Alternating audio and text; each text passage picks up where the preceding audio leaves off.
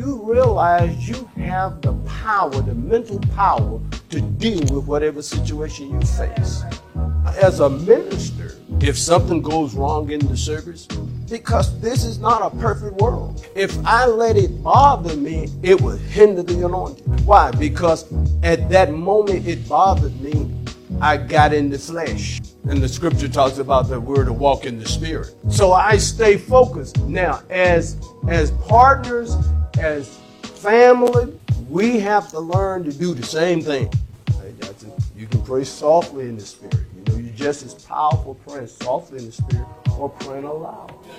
You know, God start a thing after He finish it. That's how He thinks. See, we think let's start it and then we finish. That's not how God does. God finish a thing first, then He starts it. Now, if you're trying to figure that out, don't don't do. You're gonna burn. You're gonna burn some fuses. Don't don't do it. Now, we've been talking about. I actually cracked the, the egg on this message on uh, I think it's Thursday night or Friday night about the the anointing within. So what, what I'll have you do turn turn there, and, we, and that'll be one of you know that's one of our foundational scriptures. Okay, so turn to First John. We got what First John.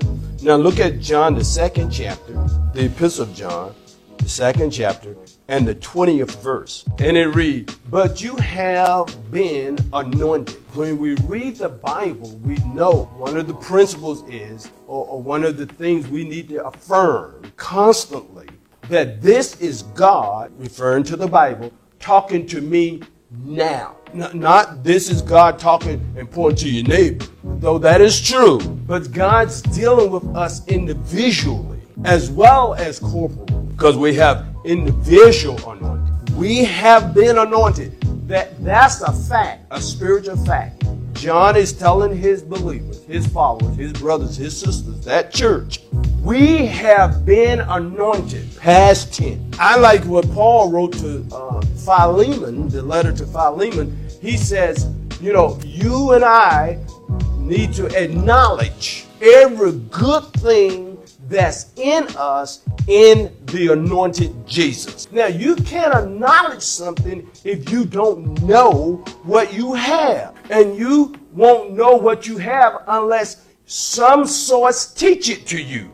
Now, no one knows prior to God telling us and teaching us what the anointing is. That is a God thing. The anointing belongs to God. It is God's anointing. I know when I was out in the world unsaved, I never got with my friends and we talk about the anointing. That word never came up in our conversations because it is not a worldly terminology. In some organizations, that word is not mentioned. But we're reading now about the anointing or being anointed. When, when we read the scripture, and I didn't know this, I found this out later. You know, when I got born again, you know, I was Bible illiterate. I didn't know anything about the Bible. I thought Jesus Christ was that Christ was Jesus' last name. I know none of you ever thought that. Like Joseph Hill. Then, you know, I start reading the dictionary, the, the, the, the scripture dictionary, like the Strongs. Come to find out, Christ is not Jesus' last name that word Christ should be translated, can be translated, anointed one. So that would read, Jesus, the anointed one. Now, if he's called the anointed one, then he must necessarily, he must be anointed.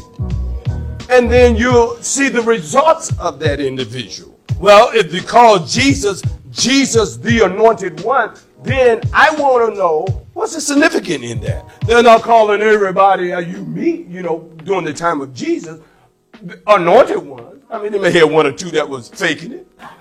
Because John, John sent word by his disciples said, you go to Jesus. He was in prison. Said, you go to Jesus and you ask him, is he the one? Or should we keep looking for somebody else?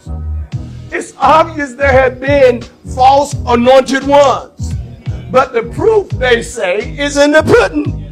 How many times God had kept nug, nug, come nugging on you, say, hey, come on, you need to give your life to me? How many times?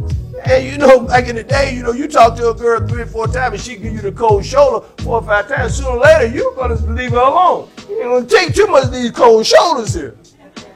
I mean, we gave the Holy Spirit a cold shoulder after cold shoulder after cold shoulder, and he still was up there saying, Come on, you know you're laboring heavy laden. You know your life is miserable. Come to me. Ah, tomorrow. Still want to have a little fun. Then when the fun run out, you go back and he, he pulling you again. And you think you're going to him, but he's pulling us and drawing us. Says, come on to me. You go. Man, I shoot. But I don't know. Fun may kick back up. Party may kick back up.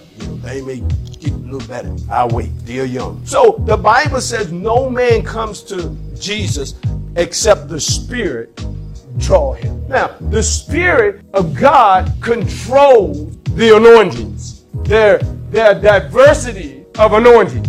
There is one anointing that draw people to Jesus. Just lift your hand and thank God for that anointing. That anointing will get stronger and stronger on this ministry if we let it this year. And I believe we're going to let it get stronger. The Lord don't want you to go out there and draw them. He want you to go out there. He'll draw them. Because it's His anointing that's doing the drawing. You and I didn't come to Jesus because of a thought. It was of a, because of a thought that the Spirit of God reminded us. He drew us to Jesus. He brought conviction on our heart. We start feeling uncomfortable with life and with our life and with our career and with all of this other stuff that the world throws at us. Well, me personally, I was always afraid of dying. I remember one night I was so high that that's before I got saved, you know. I'm still high, but not on marijuana. I'm, I'm, I'm high on, on the Word of God. And, and I was so high, the spirit of fear grabbed my head. And I heard myself praying, God, don't let me die like this. God, don't let me. I was afraid of dying. I did not want to die because I didn't know for certain, but I, I wasn't sure. So the fear of dying was one of the things that actually motivated me. And the Spirit of God began to draw me. He drew us the Spirit of God drew us here today. Let's trust Him to do the drawing. Remember, Jesus said to those disciples, that all those, all those that were following Him, and He made a statement, unless you eat my flesh. And it was a revelation, but they didn't have the anointing in them at the time to teach them what that revelation meant. Jesus was explaining everything to them because he has that anointing, that teaches him. So he's telling them, unless you eat my flesh and drink my blood, you have no life in you. And they, and they say, what's wrong with this man talking about we eat human?